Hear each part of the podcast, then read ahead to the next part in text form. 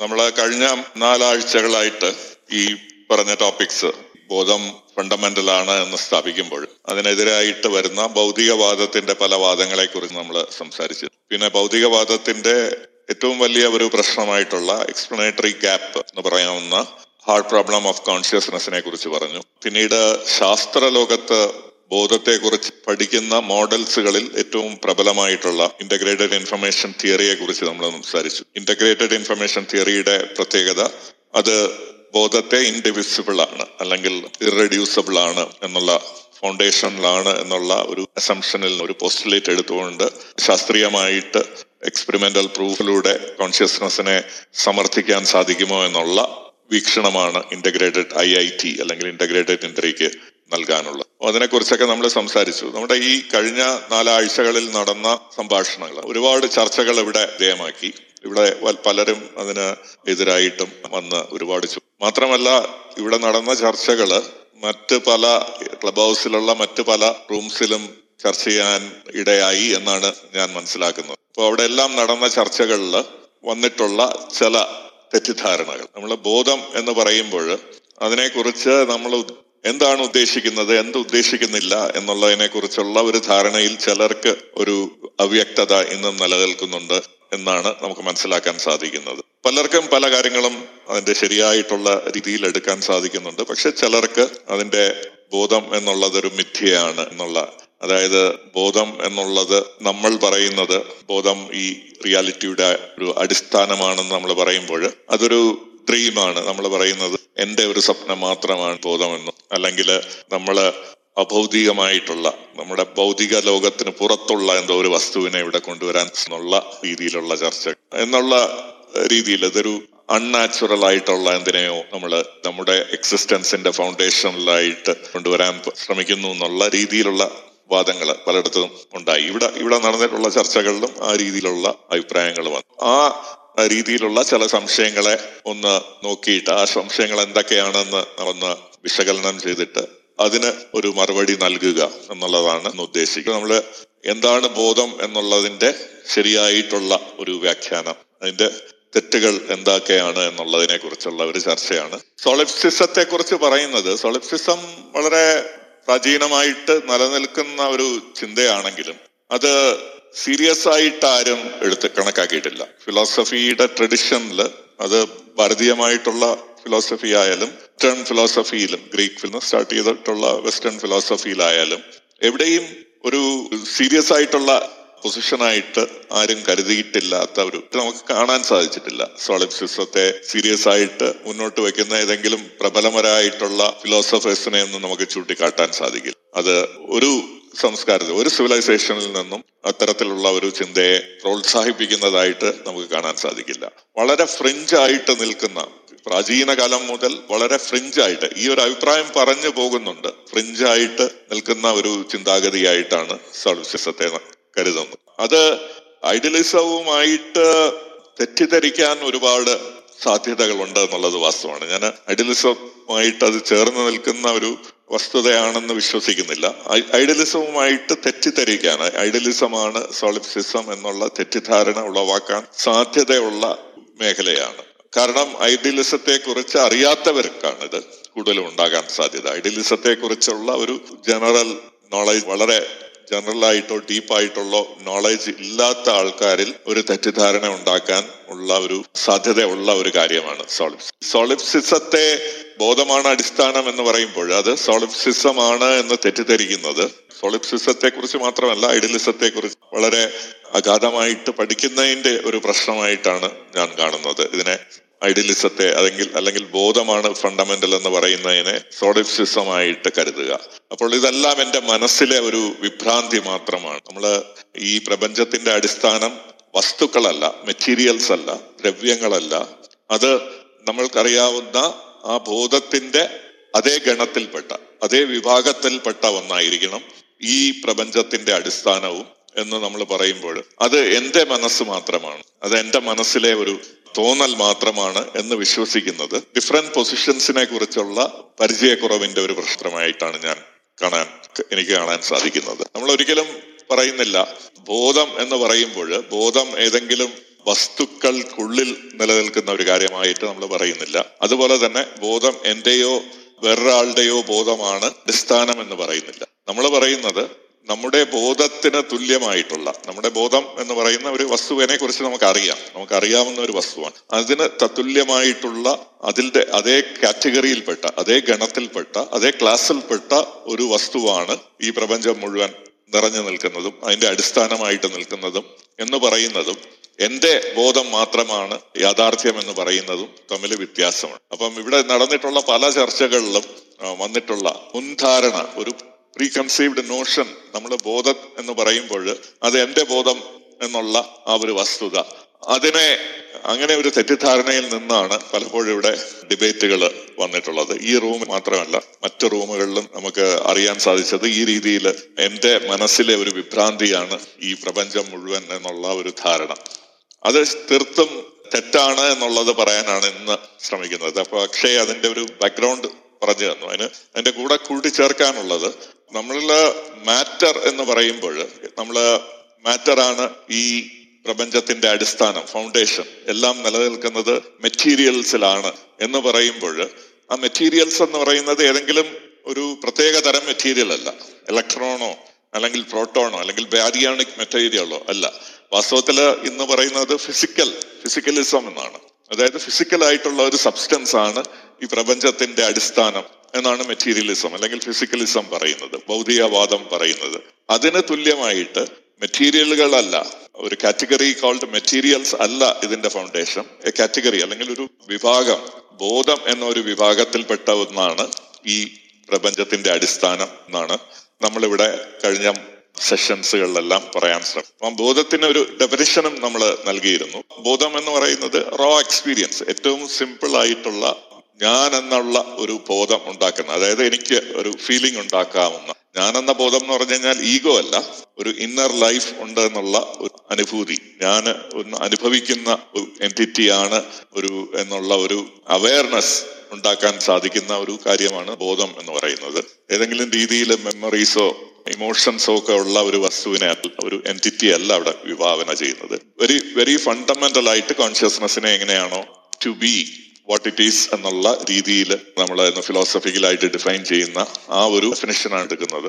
ആ ഡെഫിനിഷൻ ആണ് ഇന്ന് ശാസ്ത്രീയ പഠനങ്ങൾ പഠനങ്ങളിൽ നേരത്തെ പറഞ്ഞതുപോലെ ഇന്റഗ്രേറ്റഡ് ഇൻഫർമേഷൻ തിയറിയും മാത്രമല്ല ഫിസിക്കലിസ്റ്റ് ആയിട്ട് മെറ്റീരിയലിസ്റ്റിൽ നിൽക്കുന്ന ബോധത്തെക്കുറിച്ചുള്ള ന്യൂറോ സയൻസിലെ പഠനങ്ങളെല്ലാം എടുക്കുന്ന ഡെഫിനിഷൻ അത് തന്നെയാണ്. ആ ഡെഫിനിഷൻ വെച്ചുകൊണ്ട് വളരെ സിമ്പിൾ ആയിട്ട് ഒരു മീഡിയം ഓഫ് അവയർനെസ് എന്നുള്ള രീതിയിലാണ് നമ്മൾ കോൺഷ്യസ്നെസ്സിനെ ഡിഫൈൻ ചെയ്യുന്നത്. ആ രീതിയിൽ ഡിഫൈൻ ചെയ്യുന്ന ഒരു വസ്തുവാണ്. ഒരു ഓണ്ടോളജിക്കൽ എന്റിറ്റിയാണ് അതായത് ഓണ്ടോളജിക്കൽ എന്ന് പറഞ്ഞു കഴിഞ്ഞാൽ നമ്മുടെ ഈ പ്രപഞ്ചത്തിന്റെ അടിസ്ഥാനം എന്താണെന്നുള്ള ആ ഒരു ക്വസ്റ്റ്യൻ ആണ് ഓണ്ടോളജിയിലൂടെ നമ്മൾ ചോദിക്കുന്നത്. ആ ഓണ്ടോളജിക്കൽ എന്റിറ്റിയാണ് ബോധം എന്നുള്ള കാര്യം നമ്മൾ സമർത്ഥിക്കാൻ ശ്രമിക്കുന്നത്. അതിൽ നിന്ന് നോക്കുമ്പോൾ നമ്മൾ ഏതെങ്കിലും രീതിയിൽ നമ്മൾ പറയുന്ന ഈ ഒരു മനുഷ്യൻ കേന്ദ്രീകൃതമായിട്ടുള്ള ഒരു ബോധമാണ് ഈ പ്രപഞ്ചത്തിന്റെ അടിസ്ഥാനം എന്നുള്ളതല്ല. മനുഷ്യന്റെ നമുക്ക് എപ്പോഴും വരുന്ന ഒരു തെറ്റിദ്ധാരണ നമ്മൾ എന്തെങ്കിലും പറയുമ്പോൾ അതൊരു ആന്ത്രപ്പോമോർഫിക് ആയിട്ട് മനുഷ്യ കേന്ദ്രീകൃതമായിട്ട് ചിന്തിക്കാൻ ശ്രമിക്കും. അത്തരത്തിലുള്ളതെന്നല്ല മനുഷ്യർക്കും ജീവജാലങ്ങൾക്കും എല്ലാം പരന്നു കിടക്കുന്ന വെറും അടിസ്ഥാനപരമായിട്ടുള്ള ഒരു അവയർനെസിന്റെ ഒരു മേഖല. അവയർനെസ് എന്നുള്ള ഒരു പ്രക്രിയ. അത് നിലനിൽക്കുന്നതാണ് ബോധം എന്ന് പറയുന്ന ഒരു വസ്തുത. അതാണ് നമ്മുടെ ഈ പ്രപഞ്ചത്തിന്റെ ആധാരം എന്ന് പറയാൻ ശ്രമം അടുത്തത് ഞാൻ പറയാൻ ഉദ്ദേശിക്കുന്നത് നമ്മൾ സൂപ്പർ നാച്ചുറൽ എന്നുള്ള ഒരു കൺസെപ്റ്റ് നമ്മൾ പലപ്പോഴും ഇവിടെ വിമർശനത്തിന് വന്നത് നമുക്കറിയാവുന്ന വസ്തുക്കളെ നമ്മൾ വിട്ടിട്ട് ഏറ്റവും സിമ്പിൾ ആയിട്ട് നമുക്ക് എക്സ്പ്ലെയിൻ ചെയ്യാൻ സാധിക്കുന്നത് നമ്മൾ കാണുന്ന വസ്തുക്കളെ അംഗീകരിക്കുക. ഒബ്ജക്റ്റീവ് റിയാലിറ്റി ആയിട്ട് അംഗീകരിച്ചിട്ട്. അതിനെ ഫണ്ടമെന്റൽ ആയിട്ട് എടുക്കുക എന്നുള്ളതാണ് ഏറ്റവും സിമ്പിൾ പാർസിമോണിയസ് എന്ന് പറയുന്ന കാര്യം.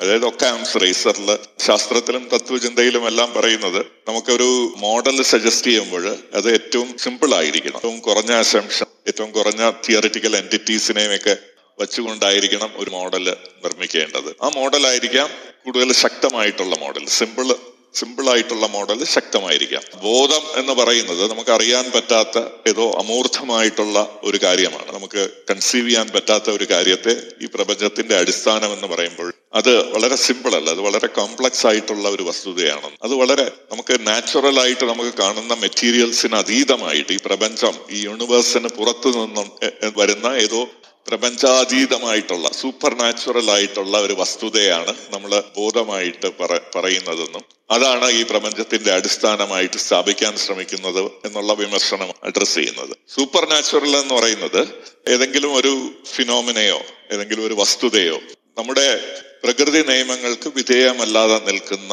ആയിട്ട് നമുക്ക് തോന്നുക തോന്നുകയാണെങ്കിൽ അതിനെയാണ് നമ്മൾ സൂപ്പർ നാച്ചുറൽ എന്നുള്ള പ്രപഞ്ചാതീതം എന്നൊക്കെ പറയുന്ന ഇതുകൊണ്ട് നമ്മൾ വിശേഷിപ്പിക്കും. ഒരു വാക്കുകൊണ്ട് നമ്മുടെ കാണുന്ന അബ്സർവ്ഡ് നമ്മൾ കാണുന്ന ദൃശ്യ പ്രപഞ്ചത്തിന് അതീതമായിട്ട് അതിന്റെ അതിന് പുറത്തു നിൽക്കുന്ന എന്തോ ഒരു കാര്യമാണ് സൂപ്പർ നാച്ചുറൽ അത് നോർമൽ ആയിട്ടുള്ള ലോസ് ഓഫ് നേച്ചറിന് വിധേയമാവും. നമ്മൾ കാണുന്ന വസ്തുക്കളും പ്രതിഭാസങ്ങളും എല്ലാം പ്രപഞ്ചത്തിൽ നമ്മൾ നേരിട്ട് കാണുന്ന പ്രതിഭാസങ്ങളുമെല്ലാം വളരെ കൃത്യമായിട്ട് പ്രകൃതി നിയമങ്ങൾക്ക് അനുസൃതമായിട്ട് വിധേയമായിട്ട് നിലനിൽക്കുന്നതായിട്ട് നമുക്ക് കാണാൻ സാധിക്കും. എന്നാൽ ഈ വളരെ സൂപ്പർ നാച്ചുറൽ ആയിട്ട് നിൽക്കുന്ന കാര്യങ്ങൾ അതൊരു ഏതോ ഒരു ഇൻവിസിബിൾ ഏജന്റ് പോലെ പ്രവർത്തിക്കുന്നു പ്രകൃതി നിയമങ്ങൾക്ക് വിരുദ്ധമായിട്ട് അതിന് വിധേയമാവാതെ ഒരു ഇൻവിസിബിൾ അദൃശ്യ ശക്തിയെ പോലെ പ്രവർത്തിക്കുന്നതായിട്ട്.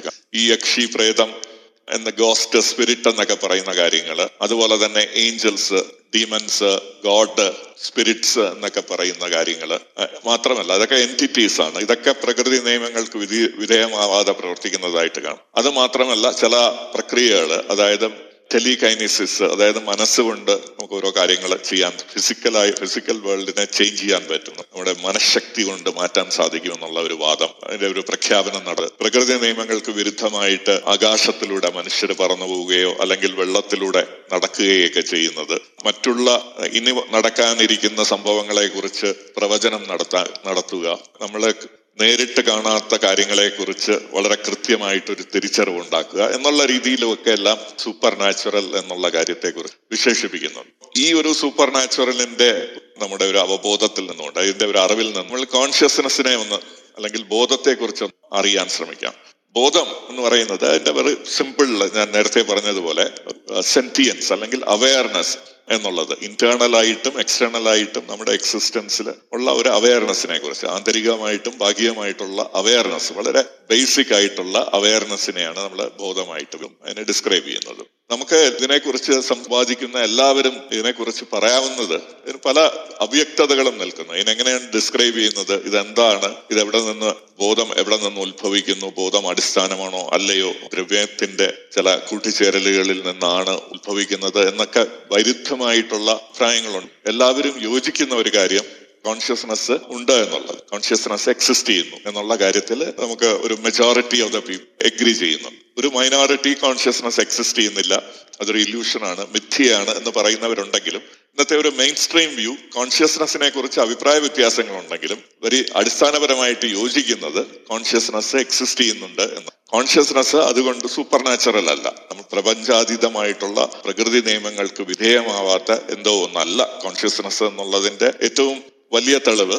കോൺഷ്യസ്നസ് എക്സിസ്റ്റ് ചെയ്യുന്നു എന്നുള്ളതിനെ കുറിച്ച് പൊതുവായിട്ടുള്ള ഒരു അഭിപ്രായം നിലനിൽക്കുന്നുള്ളത് തന്നെ. നമ്മുടെ ശാസ്ത്രീയ പഠനങ്ങളിൽ കോൺഷ്യസ്നസിനെ കുറിച്ച് പല മോഡൽസും ഉണ്ട്. കോൺഷ്യസ്നസിനെ കുറിച്ച് നമ്മൾ ഇന്റഗ്രേറ്റഡ് ഇൻഫർമേഷൻ തിയറി എന്നായിരുന്നു അതിന് വൈരുദ്ധ്യമായിട്ട് global work space theory attention schema theory മറ്റു പലതരം തിയറികളും നിലനിൽക്കുന്നു. ഈ തിയറികളിലൊന്നും കോൺഷ്യസ്നസിനെ തള്ളിക്കളയുന്നില്ല. ഈവൻ അറ്റൻഷൻ സ്കീമ തിയറി പോലും കോൺഷ്യസ്നസ് എന്ന് പറയുന്നത് ബാഡ് മോഡൽ വികലമായിട്ടുള്ള നമ്മുടെ ഒരു ബ്രെയിനിന്റെ പ്രവർത്തനമായിട്ട് ആണ് അത് സമർത്ഥിക്കുന്നത്. അതിനെ തീർത്തും തള്ളിക്കളയുന്നില്ല. അപ്പം ഇത്തരത്തിൽ ന്യൂറോ സയൻസിൽ കോൺഷ്യസ്നെസ്സിനെ പഠിക്കുന്ന പല മോഡൽസും ഒരു ഏതാണ്ട് പതിനഞ്ചോളം മോഡൽസ് നിലനിൽക്കുന്നു. ഈ മോഡൽസിനെ കുറിച്ച് കഴിഞ്ഞ സെഷനിൽ നമ്മൾ കുറച്ചുകൂടെ വിശദമായിട്ട് സംസാരിക്കുകയുണ്ടായി. നമ്മുടെ പ്രപഞ്ചാതീതമായിട്ടുള്ള ഒരു ശക്തിയാണെങ്കിൽ ഇത്രയും സയന്റിഫിക് റിസർച്ച് ബോധത്തെക്കുറിച്ച് ഉണ്ടാകാൻ സാധ്യതയില്ലായിരിക്കും കാരണം നമ്മളൊക്കെ അറിയാത്തത് നമ്മൾ പ്രകൃതി നിയമങ്ങൾക്ക് വിധേയമാവാത്ത ഒരു കാര്യത്തെക്കുറിച്ച് നമുക്ക് ശാസ്ത്രീയമായിട്ട് പഠിക്കാൻ പോലും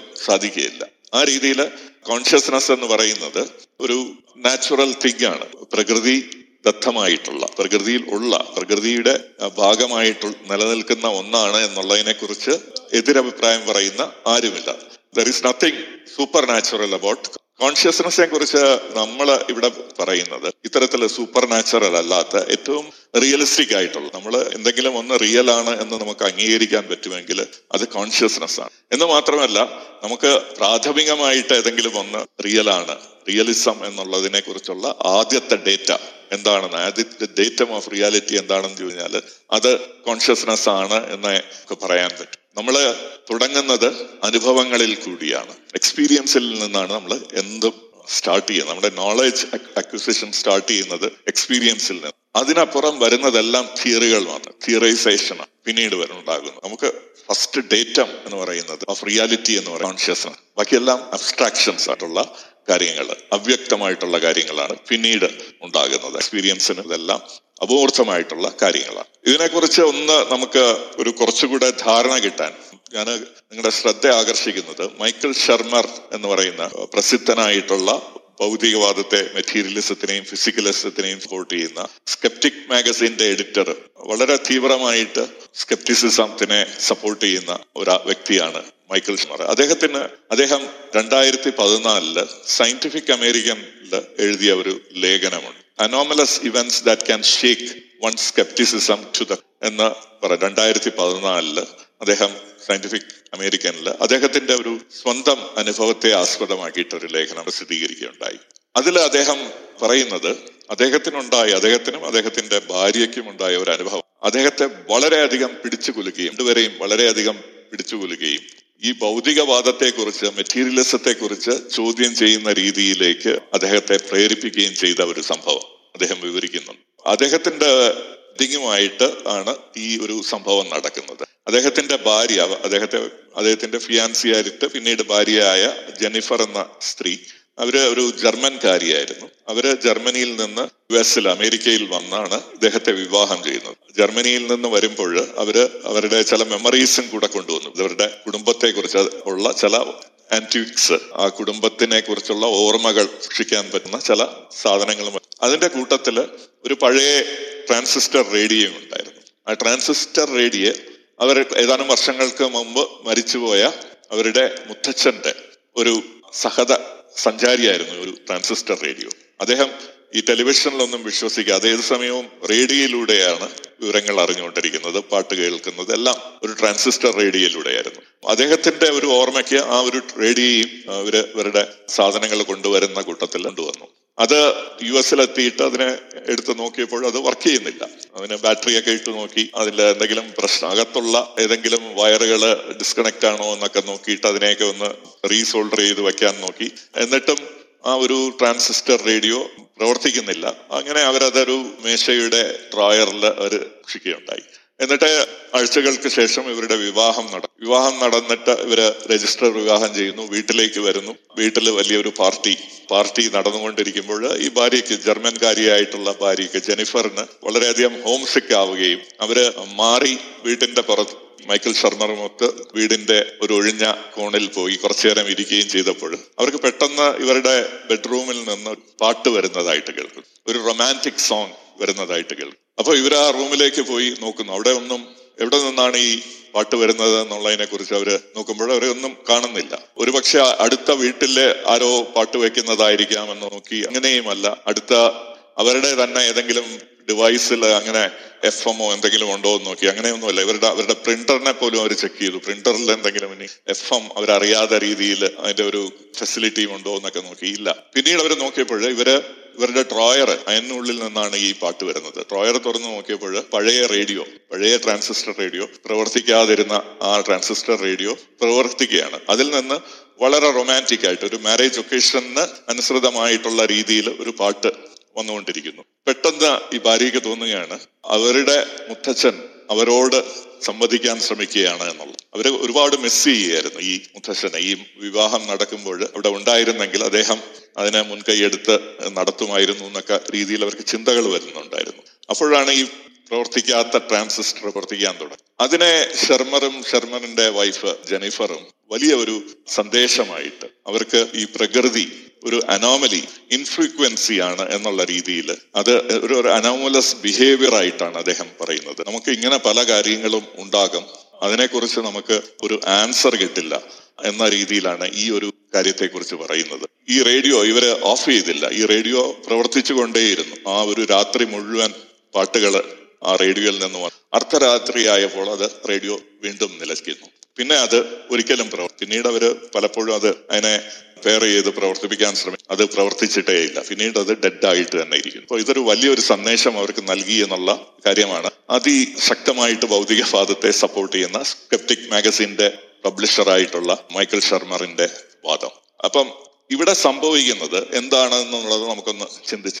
ശർമർ ഇതിനെ ഈ ഒരു സിങ്ക്രോണിസിറ്റി എന്ന് പറയാവുന്ന ഈ ഒരു കാര്യത്തെ അദ്ദേഹം പറയുന്നത് ഒരു അനോമലസ് ഇവന്റ് ആണ്. പ്രകൃതി നിയമങ്ങൾക്ക് അനുസൃതമാകാത്ത എന്തോ ഒരു അനോമലസ് ഇവന്റ് ആണ്. അദ്ദേഹത്തിന്റെ സ്കെപ്റ്റിസിസത്തിനെ അദ്ദേഹത്തിന്റെ ആ ഭൗതികവാദ വിശ്വാസത്തെ തന്നെ ഷേക്ക് ചെയ്യുന്ന പിടിച്ചു കുലക്കുന്ന ഒരു സംഭവമായാണ് അദ്ദേഹം പറയുന്നത്. ഈ ഇതിന് അദ്ദേഹം ഇതിനൊരു ആൻസർ കാണണ്ട. ഈ ഒരു മിസ്റ്ററിയിൽ നമുക്ക് ഒരു അത്ഭുതപ്പെടാം എന്നുള്ള രീതിയിലാണ് ശർമ്മർ പറയുന്നുണ്ടെങ്കിലും. നമ്മൾ വാസ്തവത്തിൽ ഇതൊരു യുക്തിക്ക് വിധേയമാക്കേണ്ട കാര്യമാണ്. സ്കെപ്റ്റിസിസം എല്ലാത്തിനെയും ചോദ്യം ചെയ്യുക. അതാണ് മൈക്കൽ ശർമ്മർ ചെയ്തുകൊണ്ടിരുന്നത്. അതൊരു ഒരു ജനറലി വളരെ ആരോഗ്യപരമായിട്ടുള്ള ഒരു കാര്യമാണ്. നമ്മൾ എല്ലാത്തിനെയും കുറിച്ച് ഡൗട്ട് ചെയ്യുക സംശയിക്കുക അതിന്റെ അതിന് ചോദ്യങ്ങൾ ചോദിക്കുക ഒന്നിനെയും കണ്ണടച്ച് വിശ്വസിക്കാതിരിക്കുക എന്നുള്ളത് വാസ്തവത്തിൽ വളരെ ഹെൽത്തി ആയിട്ടുള്ളതും ശാസ്ത്രീയമായിട്ടുള്ള നമ്മുടെ പുഗതികൾ പുരോഗതിക്ക് വളരെയധികം ആക്കം നൽകിയമായുള്ള ഒരു ഘടകമാണ്. നമ്മൾ ഇത്തരത്തിലുള്ള കാര്യങ്ങൾ കാണുമ്പോൾ ചോദ്യം ചെയ്യുക എന്നുള്ളത്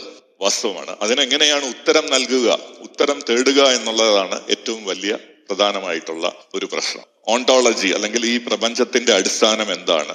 അല്ലെങ്കിൽ നമ്മുടെ ഈ പ്രപഞ്ചം എന്താണ് എന്നുള്ളതിനെ കുറിച്ചൊക്കെ ചോദ്യം ചെയ്ത് ചോദിക്കുമ്പോൾ ഇത്തരത്തിലുള്ള ഒരു ചോദ്യം ചോദിക്കുന്ന ഒരു ആറ്റിറ്റ്യൂഡ് സ്കെപ്റ്റിസിസം ആണ് ഉപയോഗപ്രദമായിട്ട് വരുന്നത്. പക്ഷെ ഇത്തരം സ്കെപ്റ്റിസിസത്തിൽ ഏറ്റവും നമ്മൾ ഉത്തരം കാണുമ്പോൾ ഏറ്റവും പ്രധാനപ്പെട്ട ഘടകം ശരിയായിട്ടുള്ള ഉത്തരം കിട്ടാൻ സഹായിക്കുന്ന ഒരു ഘടകം എന്ന് പറഞ്ഞു കഴിഞ്ഞാൽ ലോ ഓഫ് പാർസിമോണി അല്ലെങ്കിൽ ഒക്കാംസ് റേസർ എന്ന് പറയുന്ന സിംപ്ലിസിറ്റിയാണ് നമ്മൾ ആവശ്യത്തിൽ കൂടുതലുള്ള തിയറിറ്റിക്കൽ ആയിട്ടുള്ള എന്റിറ്റീസിനെ ഒരു മോഡലിൽ കൊണ്ടുവരാതിരിക്കുക എന്നുള്ളതാണ് ഇതിന്റെ പ്രധാനപ്പെട്ട ഘടകം. നമ്മൾ ഈ റേഡിയോ പ്രവർത്തിക്കുന്നു എന്ന് പറയുമ്പോൾ നമ്മളുള്ള നമുക്ക് അറിയാവുന്ന എന്റിറ്റീസ് നമുക്ക് അറിയാവുന്ന വസ്തുക്കളെ വച്ചുകൊണ്ട് അതിനെ വിവരിക്കാൻ ശ്രമിക്കുക. അതിനപ്പുറമായിട്ട് തിയറിറ്റിക്കൽ ആയിട്ടുള്ള പുതിയ എന്റിറ്റീസിനെ കൊണ്ടുവരിക എന്നുള്ളത് പലപ്പോഴും വികലമായിട്ടുള്ള കൺക്ലൂഷൻസിൽ എത്തുവാൻ പ്രേരിപ്പിക്കുന്നുള്ളതാണ് വസ്തു. ഒരു എക്സാമ്പിൾ പറയുകയാണെങ്കിൽ നമ്മൾ രാത്രി വീട്ടിൽ കിടന്നുറങ്ങി കാലത്ത് എഴിക്കുമ്പോൾ വീട്ടിന്റെ പുറകു വശത്ത് ആരോ ചെരുപ്പിട്ട് നടന്നിരിക്കുന്ന ഫുട് അടയാളങ്ങൾ കാണുന്നു എന്ന് വെക്കുക. ഇത്തരത്തിലുള്ള അടയാളങ്ങൾ കാണുമ്പോൾ നമ്മൾ അതിനെക്കുറിച്ചൊരു കൺക്ലൂഷനിലെത്താൻ അത് എന്തുകൊണ്ടായിരിക്കാം അങ്ങനെ അവിടെ അടയാളങ്ങൾ? നമ്മളല്ല അവിടെ നടന്നിട്ടുള്ളത് വേറെ ആരോ അത് ആ അടയാളങ്ങൾ അവിടെ ഉണ്ടാക്കിയിട്ടുള്ളത്. അപ്പം അതിനെക്കുറിച്ച് നമുക്കൊരു ഒരു മോഡൽ നമുക്ക് നിർമ്മിക്കാൻ സാധിക്കും. എങ്ങനെയായിരിക്കാം ആ ചെരുപ്പടയാളങ്ങൾ നമ്മുടെ വീടിന് പുറത്ത് രാത്രിയിൽ ഉണ്ടായി എന്നുള്ള ഒരു കൺക്ലൂഷനിൽ എത്താൻ നമുക്ക് സാധിക്കും. അപ്പൊ നമ്മൾ രണ്ട് തരത്തിൽ ആ കൺക്ലൂഷനിൽ എത്തുക എന്ന് വിചാരിക്കുക. ഒന്ന് നമ്മൾ നമ്മൾ പറയുന്നതും അതൊരു ഒരു കള്ളൻ രാത്രി കയറി വീട് മോഷ്ടിക്കാനുള്ള ഒരു ശ്രമത്തിന്റെ ഭാഗമായിട്ട് നടത്തിയ ഒരു ശ്രമമാണ്. അപ്പോഴാണ് അവിടെ ആ ചെരുപ്പടയാളങ്ങൾ കണ്ടത് എന്നുള്ളത്. വേറൊരു രീതിയിലും നമുക്ക് അതിനൊരു ഉത്തരം കണ്ടെത്താം. നമുക്ക് പറയാം ഇത് ഏതോ ഏലിയൻ ഔട്ടർ സ്പേസിൽ നിന്ന് വന്നിട്ടുള്ള ഏതോ ഒരു ഒരു മനുഷ്യനാണ്. ഇദ്ദേഹം ഒരു സ്പേസ് ഷിപ്പിൽ വന്ന് ഒരാൾ ഏതോ ഒരു ഏലിയൻ ജീവി ഒരു സ്പേസ് ഷിപ്പിൽ വന്നിട്ട് അടുത്ത വീട്ടിൽ ആ സ്പേസ് ഷിപ്പ് ലാൻഡ് ചെയ്യുന്നു. ഒരു മൾട്ടി ഡയമെൻഷണൽ യൂണിവേഴ്സിൽ നമുക്കറിയാത്ത ഒരു ഡയമെൻഷനിൽ നിന്നാണ് ആ സ്പേസ് ഷിപ്പ് പ്രത്യക്ഷപ്പെടുകയും അടുത്ത വീട്ടിൽ ലാൻഡ് ചെയ്യുകയും. അവിടെ നിന്ന് ഒരു ഒരു ചെരുപ്പ് മോഷ്ടിച്ച് ആ ചെരുപ്പും ഇട്ട് നമ്മുടെ കോമ്പൗണ്ടിൽ വന്ന് നടന്നു. അങ്ങനെയാണ് നമുക്ക് ഈ ചെരുപ്പടയാളങ്ങൾ ഇവിടെ കാണാൻ സാധിക്കും എന്ന് പറയുന്നത്. അപ്പം ഇതിൽ രണ്ടിലും നമ്മൾ കാണുന്നത് ആദ്യത്തെ ആ ഒരു കൺക്ലൂഡ് അതായത് ഒരു കള്ളൻ നമ്മുടെ ബാക്ക് യാർഡിൽ വന്നു അല്ലെങ്കിൽ നമ്മുടെ വീടിന് പുറകിൽ വന്നു എന്ന് പറയുന്നത് ഏറ്റവും സിമ്പിൾ ആയിട്ടുള്ള ഒരു എക്സ്പ്ലനേഷൻ ആണ്. നമുക്കറിയാവുന്ന ഒരു വസ്തുതയെ നമ്മൾ അവിടെ കൊണ്ടുവരുന്നു. കള്ളൻ എന്ന് പറയുന്നത് കള്ള വീട് കവർ ചെയ്യുക വീട്ടിൽ കള്ളൻ കയറുക എന്നുള്ളത് നമുക്ക് അറിയാവുന്ന ഒരു വസ്തുതയാണ്. സാധാരണ നടക്കുന്ന കാര്യമാണ്. അതിന്റെ ഒരു ഇൻസ്റ്റൻസ് ഇവിടെയും നടന്നു എന്നുള്ളത് നമ്മൾ പറയുന്നതും പുതിയതായിട്ടുള്ള theoretical entities alien space ship വേറൊരു ഡയമെൻഷനിൽ എന്നുള്ള എക്സ്പ്ലനേഷനും ഇത് രണ്ടും തമ്മിൽ ഈ പാർസിമോണിയുടെ ഒരു വശത്ത് നോക്കുമ്പോൾ വളരെ വ്യത്യാസം ഏറ്റവും പാർസിമോണിയസ് ആയിട്ടുള്ള കാര്യം ഒരു കള്ളൻ അവിടെ വന്നിരിക്കാം എന്നുള്ളതാണ് വളരെ കോംപ്ലക്സ് ആയിട്ടുള്ള കൂടുതൽ അസംഷൻ വേണ്ടി വന്നി വരേണ്ട കാര്യമാണ്. രണ്ടാമത്തത് ഒരു ഏലിയൻ ഒരു സ്പേസ് ഷിപ്പിൽ വേറൊരു ഡയമെൻഷനിൽ നിന്ന്. അപ്പം നമുക്ക് അനോമലസ് ആയിട്ട് കാണുന്ന കാര്യങ്ങൾ അതായത് ഒരു ഈവൻ ഒരു ചെരുപ്പ് അടയാളം പോലും അനോമലസ് ആയിട്ട് തോന്നുന്നത് നമ്മൾ ഈ എക്സ്ട്രാ എന്റിറ്റീസിനെ കൊണ്ട് നമുക്ക് നാച്ചുറൽ ആയിട്ട് നമുക്ക് എക്സ്പ്ലെയിൻ ചെയ്യുന്നതിന് അതിനും അപ്പുറം ഉള്ള എന്റിറ്റീസിനെ കൊണ്ടുവരുമ്പോഴാണ് നമുക്കിതിനെ ഒരു അനോമലി ആയിട്ട് കാണുന്നത്. മൈക്കിൾ ശർമ്മർ പറയുന്നത് പോലെ ആ ഒരു റേഡിയോ പ്രവർത്തിക്കും എന്ന് പറയുന്നത് ഒരു അനോമലസ് ഇവന്റ് ആവുന്നത് എക്സ്ട്രാ ഡയമെൻഷനിൽ നിന്ന് നമ്മൾക്ക്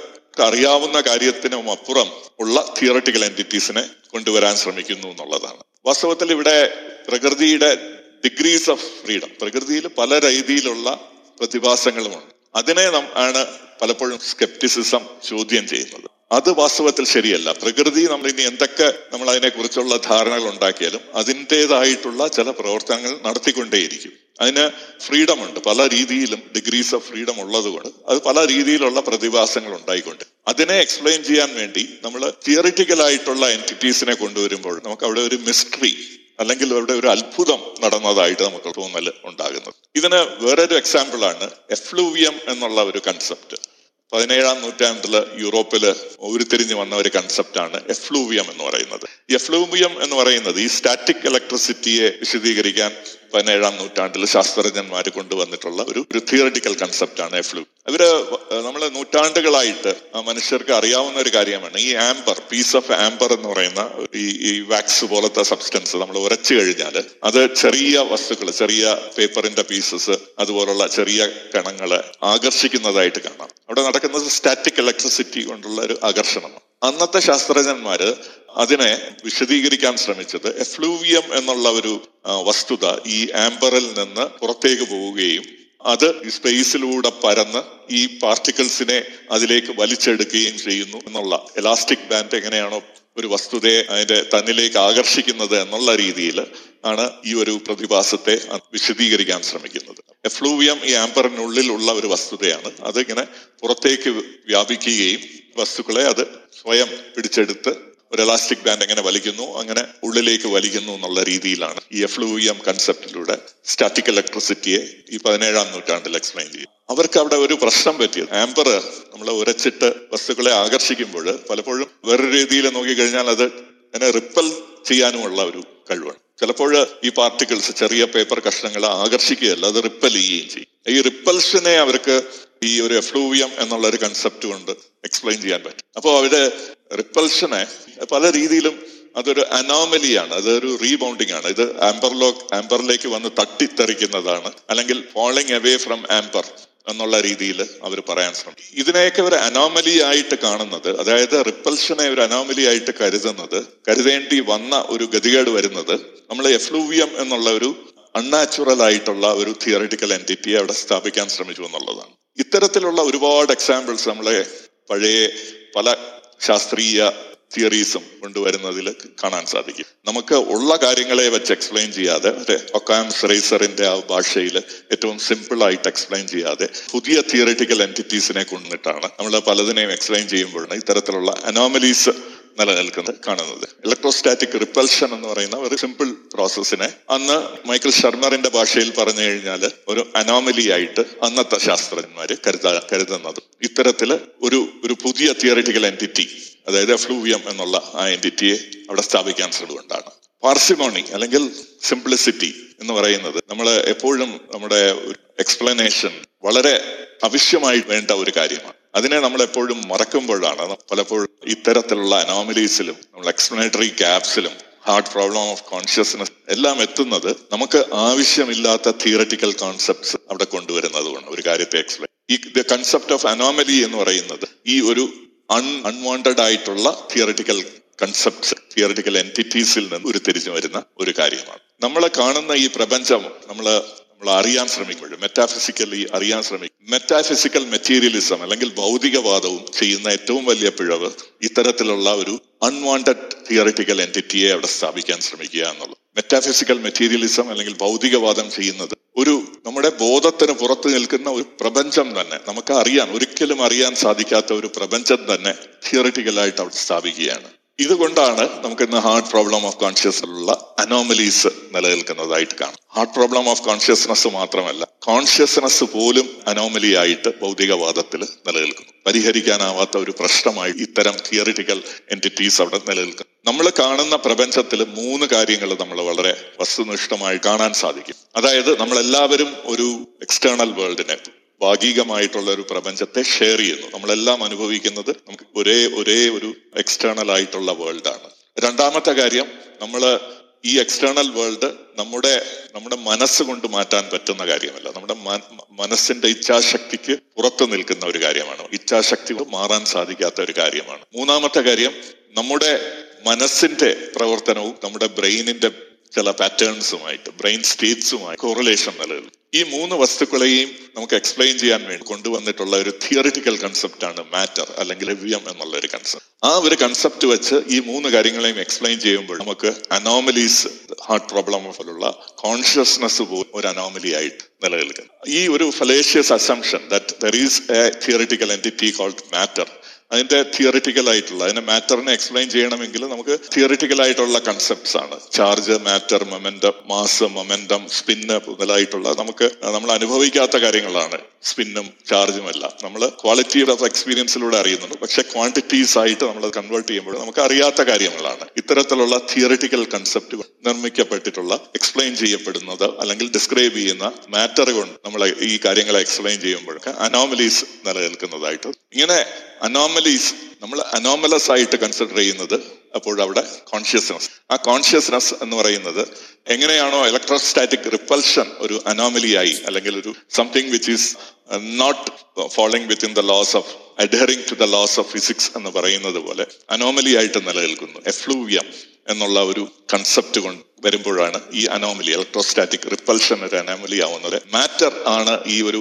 പ്രപഞ്ചത്തിന്റെ അടിസ്ഥാനം എന്ന് പറയുന്നു കോൺഷ്യസ്നസ് ഒരു അനോമലി ആയിട്ട്. ഈ മൈക്കിൾ ഷർമർ തന്നെ സയന്റിഫിക് അമേരിക്കനിൽ രണ്ടായിരത്തി പതിനൊന്നിൽ എഴുതിയ ഒരു ലേഖനമുണ്ട്. വാട്ട് ഈസ് സ്യൂഡോ സയൻസ് എന്ന് പറയുന്ന ലേഖനത്തിൽ അദ്ദേഹം പറയുന്നത് the problem is that many sciences are non falsy അദ്ദേഹം എഴുതുകയാണ് ഇന്ന് ശാസ്ത്രത്തിലെ പല മേഖലകളും നോൺ ആണ്. വാസ്തവത്തിൽ ഇരുന്ന് ചിന്തിക്കേണ്ട ഒരു കാര്യമാണ് അതീവമായിട്ട് തീവ്രമായിട്ട് സയൻസിനെ പിന്താങ്ങത്തിന്റെ പല മേഖലകളും ഫാൾസിഫൈ ഫാൾസിഫൈബിലിറ്റി എന്നുള്ളതാണ് ശാസ്ത്രത്തിന്റെ അടിസ്ഥാനപരമായിട്ടുള്ള ഒരു ക്രൈറ്റീരിയ ആയിട്ട് നമ്മൾ അപ്പോഴാണ് അദ്ദേഹം പറയുന്നത് ഇന്ന് ശാസ്ത്രത്തിന്റെ പല മേഖലകളും അദ്ദേഹം ഉദാഹരണമായിട്ട് പറയുന്നത് string theory consciousness economic models extraterrestrial hypothesis എന്നുള്ളതെല്ലാം സിഫൈബിൾ ആണ്. അതാണ് ഇന്ന് ശാസ്ത്രത്തിന്റെ വലിയൊരു പ്രോബ്ലവും. അതുകൊണ്ടാണ് സ്യൂഡോ സയൻസ് പോലുള്ള പല കാര്യങ്ങളും. ഇവിടെ സ്യൂഡോ സയൻസ് അല്ല പ്രശ്നം. ഇദ്ദേഹം പറയുന്നു സയൻസിൽ പല കാര്യങ്ങളും നോൺ ഫാൾസിഫയബിൾ ആണ് എന്ന് പറയുന്നത്. നമ്മൾ ഗൗരവമായിട്ട് എടുക്കേണ്ട കാര്യമാണ്. അദ്ദേഹത്തെ ഇവിടെ എത്തിക്കുന്നത് ഇത്തരത്തിലുള്ള തിയറിറ്റിക്കൽ എന്റിറ്റീസ് നമ്മളെ കാര്യങ്ങളെ എക്സ്പ്ലെയിൻ ചെയ്യാൻ ആവശ്യത്തിൽ ആവശ്യമില്ലാത്ത തിയറിറ്റിക്കൽ എന്റിറ്റീസിനെ കൊണ്ട് കാര്യങ്ങളെ എക്സ്പ്ലെയിൻ ചെയ്യുമ്പോൾ അദ്ദേഹത്തിന് സയൻസിന്റെ പല കാര്യങ്ങളും നോൺ സ്പെസിഫൈബിൾ ആണ് എന്നുള്ള ആ ഒരു വിചാരത്തിലേക്ക് ആ ഒരു ഒരു കൺക്ലൂഷനിലേക്ക് അദ്ദേഹത്തെ എത്തിക്കുന്നു. ഇന്ന് നമുക്ക് ആവശ്യമുള്ളത് വാസ്തവത്തിൽ നിന്ന് ചിന്തിച്ചു കഴിഞ്ഞാൽ നമ്മൾ ഒരു നിമിഷം ഇതിനെക്കുറിച്ചൊക്കെ ഒന്ന് ആലോചിച്ചിട്ട് ചിന്തിച്ചു കഴിഞ്ഞാൽ നമുക്കിന്ന് നമ്മുടെ ഈ റിയാലിറ്റി എന്താണ് നമ്മുടെ നേച്ചർ എന്താണെന്നുള്ളതിന്റെ കുറിച്ചുള്ള ഒരു കണക്ഷനിൽ നമ്മൾ we are not connecting it properly with നമ്മൾ ശരിയായിട്ട് നമ്മുടെ നമുക്ക് അറിയാവുന്ന കാര്യങ്ങളെ അവഗണിച്ചുകൊണ്ട് അറിയാത്ത തിയറട്ടിക്കൽ കൺസെപ്റ്റ്സ് എന്ന കാര്യങ്ങളെ എക്സ്പ്ലെയിൻ ചെയ്യാൻ എന്നുള്ളതാണ് നമ്മൾ കാണുന്നത്. അതാണ് ഹാർട്ട് പ്രോബ്ലം ഓഫ് മുതലായിട്ടുള്ള പ്രോബ്ലങ്ങളെ നമ്മുടെ മുന്നിലേക്ക് കൊണ്ട്. ഇന്ന് ഇരുപത്തൊന്നാം നൂറ്റാണ്ടിലെ സൊസൈറ്റിക്ക് ചെയ്യാൻ പറ്റുന്ന ഏറ്റവും വലിയ കാര്യം ഇത്തരത്തിലുള്ള അനോമലീസിനെ എങ്ങനെ നമുക്ക് ഒഴിവാക്കാൻ സാധിക്കും? നമ്മൾ ഇത്തരത്തിലുള്ള തിയറിറ്റിക്കൽ ആവശ്യമില്ലാത്ത തിയറിറ്റിക്കൽ കൺസെപ്റ്റ്സിനെ മാറ്റി നിർത്തിക്കൊണ്ട് നമുക്കറിയാവുന്ന നാച്ചുറൽ ആയിട്ടുള്ള കാര്യങ്ങളെ വെച്ച് നമുക്ക് കാര്യങ്ങൾ എക്സ്പ്ലെയിൻ ചെയ്യാൻ പറ്റും. അതാണ് നമ്മൾ ഇവിടെ ശ്രമിക്കുക കോൺഷ്യസ്നസ് ഫണ്ടമെന്റൽ ആണെന്ന് പറയുമ്പോൾ കോൺഷ്യസ്നസ് പ്രാഥമികമാണ് ഫണ്ടമെന്റൽ ആണ്. That cannot be reduce to anything else എന്ന് നമ്മൾ ഈ റിയാലിറ്റിയുമായിട്ട് കണക്ട് ചെയ്യാൻ ശ്രമിക്കുക. റിയലിസം എന്താണെന്നുള്ളതിനെ കുറിച്ച് ബെറ്റർ ഗ്രാഹ്യം ഉണ്ടാക്കാൻ ശ്രമിക്കുകയാണ് നമ്മൾ ഇവിടെ ചെയ്യുന്നത്. സൂപ്പർ നാച്ചുറൽ എന്ന് പറയുന്നത് ഇത്തരം തിയറിറ്റിക്കൽ കൺസെപ്റ്റ്സ് ആണ്. നമുക്ക് ആവശ്യം ഒരു കാര്യത്തെ എക്സ്പ്ലെയിൻ ചെയ്യാൻ ആവശ്യമില്ലാത്ത ഘടകങ്ങളെയാണ് ശരിക്കും സൂപ്പർ നാച്ചുറൽ എന്ന് നമ്മൾ തള്ളിക്കളയേണ്ടത്. നമുക്കറിയാവുന്ന ബോധത്തെ അല്ല സൂപ്പർ നാച്ചുറൽ തള്ളിക്കളയും ഇത് പറഞ്ഞുകൊണ്ട് നിർത്തുന്നു. ഇവിടെ ആദ്യം പറയുന്നത് കോൺഷ്യസ്നെസ് കുറിച്ചുള്ള ഒരു ഡെഫിനേഷന്റെ പ്രോബ്ലം കോൺഷ്യസ്നെസ് എന്താണെന്ന് മനസ്സിലാകുന്നില്ല. ഇപ്പം മാനി പറഞ്ഞ പല തിയറികളുമുണ്ട് കോൺഷ്യസ്നെസ്സിനെ കുറിച്ച് പഠിക്കുന്ന എല്ലാ തിയറികളും കോൺഷ്യസ്നെസ്സിനെ എന്താണ് എന്നുള്ളത് ഡിഫൈൻ ചെയ്തിട്ട് വേണമല്ലോ അവർ കോൺഷ്യസ്നെസ്സിനെ കുറിച്ച് പറയാൻ. ഞാൻ ഞാൻ നേരത്തെ പറഞ്ഞു ഏതാണ്ട് ഒരു പതിനഞ്ചോളം മോഡൽസ് നിലനിൽക്കുന്നുണ്ട്. ഈ ഐഡന്റിറ്റി തിയറി ഉൾപ്പെടെ ഫംഗ്ഷനലിസം ഉൾപ്പെടെ. ഏതാണ്ട് പൊതുവായിട്ട് ന്യൂറോളജിക്കലി ഒരു പത്ത് പന്ത്രണ്ട് മോഡൽസ് ഉണ്ട്. അതല്ലാതെ നമ്മൾ പൊതുവായിട്ട് മെറ്റാഫിസിക്കലി എല്ലാം കൂടെ എടുക്കുമ്പോൾ ഒരു നാൽപ്പത്തഞ്ചോളം മോഡൽസ് നിലനിൽക്കും കോൺഷ്യസ്നസ് മിക്ക മോഡൽസിലും കോൺഷ്യസ്നസ് എന്ന് പറയുന്നത് റോ എക്സ്പീരിയൻസ് അതായത് ടു ബി എന്നുള്ളത്. If an entity has got a feeling to be itself എന്ന് പറഞ്ഞു കഴിഞ്ഞാൽ that is a conscious entity എന്നുള്ള ആ ഒരു ഡെഫിനിഷനാണ് എടുക്കുന്നത്. എല്ലാ മോഡൽ ഐഡന്റിറ്റി തിയറി ഉൾപ്പെടെ എല്ലാ മോഡൽസും എടുക്കുന്ന ഇത് തന്നെ. ആ ഡെഫിനിഷനാണ് നമ്മൾ പറയുന്നത്.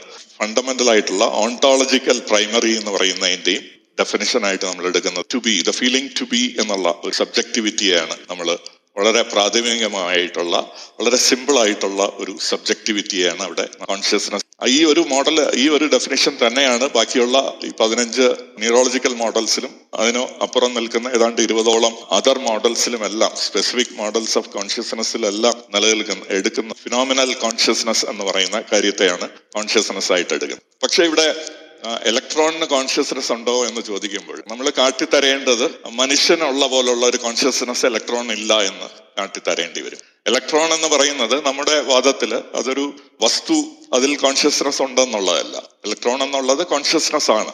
ആ ഒരു പ്രാഥമികമായിട്ടുള്ള കോൺഷ്യസ്നെസ് മനുഷ്യന്റെ കോൺഷ്യസ്നെസ്സുമായിട്ട് സാമ്യത ഒരു സ്റ്റേറ്റിന് ഇലക്ട്രോണിന് electron is a field of subjectivity എന്നാണ് പറയുന്നത്. ഇവിടെ ഇലക്ട്രോണിന്റെ ഇലക്ട്രോണിന് മനുഷ്യന് തത്തുല്യമായിട്ടുള്ള ഒരു മനസ്സുണ്ടാവണം എന്ന് പറയുന്ന ഒരു പ്രശ്നമാണ് മാനിക്ക് ഉണ്ടാകുന്നത് മാനിയുടെ ഒരു പ്രശ്നം. ഇലക്ട്രോൺ എന്ന് പറയുന്നത് മനുഷ്യന്റെ ഒരു ആന്ത്രോപ്പോ മോർഫിക് ആയിട്ടുള്ള ഒരു മോഡലിലാണ് അവിടെ അങ്ങനെ ഒരു പ്രശ്നം ഉണ്ടാകുന്നത്. മനുഷ്യൻ ഉള്ള ഒരു കോൺഷ്യസ്നെസ്സിന് തത്തുല്യമായിട്ടുള്ള ഒരു കോൺഷ്യസ്നസ് ആയിരിക്കണം വേറെ ഒരു ഇലക്ട്രോണും ഉണ്ടാകേണ്ടത് എന്ന് പറയുന്നു നമ്മൾ ഇലക്ട്രോൺ എന്ന് പറയുന്നത് ഒരു ഫീൽഡ് ഓഫ് സബ്ജക്ടിവിറ്റി ആയിട്ടാണ്. ഇലക്ട്രോൺ മാത്രമല്ല ഈ കാണുന്ന പ്രപഞ്ചം മുഴുവൻ ഒരു ഫീൽഡ് ഓഫ് സബ്ജക്ടിവിറ്റി നമ്മൾ ബാക്കി എല്ലാ മോഡൽസും എങ്ങനെയാണോ ഫിനോമിനൽ കോൺഷ്യസ്നെസ്സിനെ എക്സ്പ്ലെയിൻ ചെയ്യുന്നു അതേ രീതിയിൽ ഒരു സബ്ജക്ടിവിറ്റി ആയിട്ടാണ് പറയുന്നത്. പിന്നീട് മാനി പറഞ്ഞു ഫിസിക്കലായിട്ടുള്ള കാര്യങ്ങളിൽ പല മോഡൽസും ഉണ്ട്. അതിലേതെങ്കിലും ഒരു മോഡൽ ശരിയാവാം. ശരിയാണ്. പല ഈ പറഞ്ഞ പോലെ നാൽപ്പത്തഞ്ചും തിയറീസ് നിലനിൽക്കുന്നുണ്ട് കോൺഷ്യസ്നെസ്സിനെ കുറിച്ച്. എല്ലാ തിയറികളും ഒരേ സമയത്ത് ശരിയാവുകയില്ല. ഏതെങ്കിലും ഒരു തിയറിയെ ശരിയാവുകയുള്ളൂ. എല്ലാ തിയറികളും ഏതെങ്കിലും ഒരു രീതിയിൽ കൺവേർജ് ചെയ്യുന്നതായിട്ട് നമുക്ക് കാണാൻ സാധിക്കില്ല. എല്ലാം ഡൈവേർജ് ചെയ്യുകയാണ്. അതിൽ നിന്ന് തന്നെ നമുക്ക് മനസ്സിലാക്കാം ഈ ഒരു കാര്യത്തെക്കുറിച്ചുള്ള ഒരു അനലിറ്റിക്കൽ അണ്ടർസ്റ്റാൻഡിങ് കുറവാണ് എന്നുള്ളതാണ് നമുക്ക് സമർത്ഥിക്കേണ്ടത്. കാരണം എല്ലാം ഡൈവേർജ് ചെയ്തു പോകുന്നു. എല്ലാം ഒന്നിനെ ഒന്നിനെ കോൺട്രഡിക്ട് ചെയ്ത് ഡൈവേർജ് ചെയ്ത് മാറുന്നു. ഏതെങ്കിലും ഒന്ന് ശരിയാവാൻ മാത്രമേ സാധിക്കുള്ളൂ. റൂത്ത് എന്ന് പറയുന്നത് ഏതെങ്കിലും ഏതെങ്കിലും ഒന്നിലേക്കായിരിക്കണം പോയിന്റ് ചെയ്യേണ്ടത്. അതുകൊണ്ട് തന്നെ ഈ ഒരുപാട് തിയറി ഉണ്ട് എന്ന് പറയുന്നത് ഇതിനെക്കുറിച്ചുള്ള ഒരു അറിവിന്റെ ഒരു വലിയ ഒരു അഡ്വാന്റേജ് ആയിട്ടല്ല നമ്മൾ കാണേണ്ടത്. ഒരു ഡിസ്അഡ്വാന്റേജ് ആയിട്ടാണ് കാണേണ്ടത്. പിന്നെ ഒബ്ജക്ടിവിറ്റി ഉണ്ട് എന്ന് പറയുന്നതും കോൺഷ്യസ്നസ് ആണ് ഫണ്ടമെന്റൽ എന്ന് പറയുന്നതും ഒബ്ജക്ടിവിറ്റി റിയൽ ആണെന്ന് പറയുന്നതും രണ്ടും സിമ്പിൾ ആയിട്ടുള്ള ഒരേ തരത്തിലുള്ള ഓൺടിക് സ്റ്റേറ്റസ് ആണ് എന്നുള്ളത്. അതിനെ നമ്മൾ വിമർശിക്കുന്നു. കാര്യം എന്ന് പറഞ്ഞു കഴിഞ്ഞാൽ ഒബ്ജക്റ്റീവ് ആയിട്ടുള്ള റിയാലിറ്റി ഉണ്ട് എന്ന് പറയുന്നതും അതൊരു തിയറിറ്റിക്കൽ കൺസെപ്റ്റ് മാത്രമാണ്. കാരണം നമുക്ക് നമ്മുടെ മനസ്സിൽ നിന്ന് മാത്രമേ അങ്ങനെയുള്ള ഒരു ഒബ്ജക്റ്റീവ് റിയാലിറ്റിയെ കുറിച്ച് നമുക്ക് കൺസീവ് ചെയ്യാൻ പറ്റൂ. നമുക്ക് അനുഭവിക്കാൻ പറ്റില്ല. കാരണം ആ ഒരു ഒബ്ജക്റ്റീവ് റിയാലിറ്റിയിൽ നിന്ന് പിന്നീട് മനസ്സ് എമർജ് ചെയ്ത് വന്നിട്ട് ഉരുത്തിരിഞ്ഞ് വന്നിട്ട് വേണം അതിനെക്കുറിച്ചുള്ള ഒരു അവബോധം ഉണ്ടാകേണ്ടത്. അതാണ് ഫണ്ടമെന്റൽ എന്ന് പറയുമ്പോൾ അങ്ങനെ ബോധം ഉണ്ടാകുന്ന ഒരു സാധനമാണ്. അതിനെക്കുറിച്ച് തിരിച്ചറിവ് ഉണ്ടാകാൻ സാധിക്കുന്ന ഒരേ ഒരു മീഡിയം എന്ന് പറയുന്നത് ബോധമാണ്. ആ ബോധം ഉണ്ടാകുന്നു എന്ന് പറയുന്ന ആ ഒബ്ജക്റ്റീവ് റിയാലിറ്റി നിലനിൽക്കണമെങ്കിൽ നമുക്ക് ഒരിക്കലും അറിയാൻ പറ്റാത്ത ഒരു കാര്യമാണ് ആ ഒബ്ജക്റ്റിവിറ്റി റിയാലിറ്റി ആ ക്ലാസ്സിൽപ്പെട്ട എന്തായാലും ഒബ്ജക്റ്റീവായിട്ട് നമ്മുടെ ബോധത്തിന് പുറത്ത് നിൽക്കുന്ന എന്തായാലും അത് നമ്മൾക്ക് ഒരിക്കലും അറിയാൻ പറ്റാത്ത ഒരു കാര്യമാണ്. ആ കാറ്റഗറിയിൽ പെട്ടതും നമുക്ക് അറിയാൻ പറ്റുന്ന ഒരു കാര്യം എന്ന് പറയുന്ന നമ്മുടെ എക്സ്പീരിയൻസ് എന്ന് പറയുന്നത് നമുക്ക് അറിയാൻ പറ്റുന്ന കാര്യമാണ്. ആ കാറ്റഗറിയിൽ പെട്ട ഒരു കാര്യവും നമുക്ക് ഒരിക്കലും അറിയാൻ പറ്റാത്ത കാറ്റഗറിയിൽ പെട്ട ഒരു കാര്യവും തമ്മിൽ നമ്മൾ പെയർ ചെയ്തിട്ട് അത് രണ്ടും ഒന്നാണെന്ന് നമുക്ക് പറയാൻ പറ്റില്ല. എപ്പിസ്റ്റമിക് കാസ്റ്റ് കൂടിയ കാര്യമാണ് ഒബ്ജക്റ്റീവ് റിയാലിറ്റി എന്നുള്ളത്. നമ്മൾ ഒബ്ജക്ടിവിറ്റിയെ നമ്മൾ അനുഭവി പറയുമ്പോൾ അത് നമ്മുടെ സങ്കല്പമായിട്ട് തെറ്റിദ്ധരിക്കുന്നതായിട്ട് എനിക്ക് തോന്നുന്നു മാനി പറയുന്നത് നമ്മൾ ഒബ്ജക്റ്റീവായിട്ട് ഒരു ഗ്ലാസ് ഇരിക്കും ഗ്ലാസ്സിൽ ചൂടുവെള്ളം ഇരിക്കുമ്പോൾ അത് തൊടുമ്പോൾ ചൂടുണ്ടാകുന്നു എന്നുള്ള ഒബ്ജക്റ്റീവ് റിയാലിറ്റി നമ്മൾ സങ്കല്പിക്കാം. ചിലപ്പോൾ സങ്കല്പിക്കാം. ചിലപ്പോൾ നമുക്കത് തിരിച്ചറിയാം എന്നുള്ളത് രീതിയിൽ വാസ്തവത്തിൽ അവിടെ ഒബ്ജക്റ്റീവ് ആയിട്ടുള്ള ഒന്നുണ്ടെങ്കിൽ നമ്മൾ എപ്പോഴും അതിനെ അറിയുന്നത് നമ്മുടെ എക്സ്പീരിയൻസിലൂടെ മാത്രമാണ്. ചൂടെന്നുള്ളത് ഒരു എക്സ്പീരിയൻസ് ആണ് ആ എക്സ്പീരിയൻസിനെ വെച്ച് നമുക്ക് കൺസെപ്ച്വലി പറയാൻ സാധിക്കാം. അവിടെ മോളിക്യൂൾസിൽ തമ്മിലുള്ള ഒരു ഫ്രിക്ഷണൽ ഹീറ്റ് കൊണ്ടാണ് ഒരു ഫ്രിക്ഷൻ കൊണ്ടാണ് ഹീറ്റ് ഉണ്ടാകുന്നത്. മോളിക്യൂൾസ് ചലിക്കുന്നു ചലനത്തിന്റെ ഫ്രിക്ഷൻ ഹീറ്റ് ഉണ്ടാകുന്നു എന്നുള്ള എല്ലാം നമ്മുടെ പിന്നീടുള്ള കൺസെപ്റ്റാണ്. നമുക്ക് ആദ്യമായിട്ട് പ്രൈമറി ഡേറ്റ എന്ന് പറയുന്നത് നമ്മുടെ ചൂടെന്നുള്ള ഒരു എക്സ്പീരിയൻസ് ആണ്. എല്ലാ അറിവുകളും നമ്മൾ ഈ പ്രപഞ്ചത്തെ കുറിച്ചുള്ള നമ്മുടെ സെൻസസിലൂടെ കിട്ടുന്ന എല്ലാ അറിവുകളും ഇത്തരം എക്സ്പീരിയൻസിലാണ് സ്റ്റാർട്ട് ചെയ്യുന്നത്. ആ എക്സ്പീരിയൻസിന് പിന്നീട് നമ്മൾ കൺസെപ്റ്റലായിട്ട് തിയറൈറ്റൈസ് ചെയ്ത് അത് ചാർജ് ആണ് അത് മാസ് ആണ് അത് ആണ് അത് മൊമെന്റമാണ് എന്നൊക്കെ നമുക്ക് തിയറൈറ്റൈസ് ചെയ്തിട്ട് ആ തിയറീസിനെ എതിരെയാണോ ഡിസ്ക്രൈബ് ചെയ്യുന്നത് അതിനെ നമ്മൾ കൺസീവ് ചെയ്യുന്നു. മാറ്റർ എന്നുള്ള ഒരു തിയറട്ടിക്കൽ കൺസെപ്റ്റ് അവിടെ കൊണ്ട്. ഇത് സിമ്പിൾ അല്ല ഇത് വളരെ എപ്പിസ്റ്റമിക് കോസ്റ്റ് ഉള്ള കാര്യമാണ് എന്നുള്ളത് കൊണ്ടാണ് നമ്മൾ ഇതിനെ നമ്മൾ തള്ളിക്കളയുന്നത്. അതായത് ലോ ഓഫ് പാർസിമണിയുടെ ഇതിൽ വെച്ച് നോക്കുമ്പോൾ ഇത്തരം തിയറിറ്റിക്കൽ കൺസെപ്റ്റുകളെ നമുക്ക് തള്ളിക്കളയേണ്ടതായിട്ട് വരും. മാനി പറഞ്ഞതിൽ വളരെ ഇമ്പോർട്ടന്റ് ആയിട്ടുള്ള കാര്യം മാനി ഒബ്ജക്റ്റീവായിട്ട് പറയുന്നത് ഒബ്ജക്ടിവിറ്റിയെ സമർത്ഥിക്കുന്നത് റെഗുലാരിറ്റീസ് ഓഫ് എക്സ്പീരിയൻസ് ആണ്. പ്രൈമറി ആയിട്ടുള്ളത് എന്നോട്ട് ഒരു വാചകം ഉപയോഗിച്ചിട്ടുണ്ട്. അതായത് റെഗുലാരിറ്റീസ് ഓഫ് എക്സ്പീരിയൻസ് കൊണ്ടാണ് സമർത്ഥിക്കുന്നത്. Regularities of experience but you understand it through regularities of experience അത് വെച്ചാണ് ഒബ്ജക്ടിവിറ്റി ഉണ്ട് എന്നുള്ള നമ്മുടെ ഒരു തീരുമാനത്തിലെത്തുന്നത്. ആ അത് ഞാൻ ശരിയാണ്. അതിനെക്കുറിച്ച് നമുക്ക് സംസാരിക്കാം. വീണ്ടും എപ്പോഴെങ്കിലും സമയം കിട്ടുമ്പോൾ സംസാരിക്കാം. പക്ഷെ അത് വളരെ ഓർമ്മിച്ച് വെച്ചേക്കണം. റെഗുലാരിറ്റീസ് ഓഫ് എക്സ്പീരിയൻസ് ആണ് നമുക്ക് എല്ലാവർക്കും ഉള്ളത്. നമ്മളും പറയുന്നത് റെഗുലാരിറ്റീസ് ഓഫ് എക്സ്പീരിയൻസ് ആണ്. പക്ഷെ നിങ്ങൾ അവിടെ കൊണ്ടുവരുന്നത് ആ റെഗുലാരിറ്റീസ് ഓഫ് എക്സ്പീരിയൻസിനെ എക്സ്പ്ലെയിൻ ചെയ്യാൻ ഒരു തിയറിറ്റിക്കൽ കൺസെപ്റ്റ് കോൾഡ് മാറ്റർ കൊണ്ടുവരുന്നു. നമ്മൾ അവിടെ കൊണ്ടുവരുന്നില്ല. അതാണ് വ്യത്യാസം.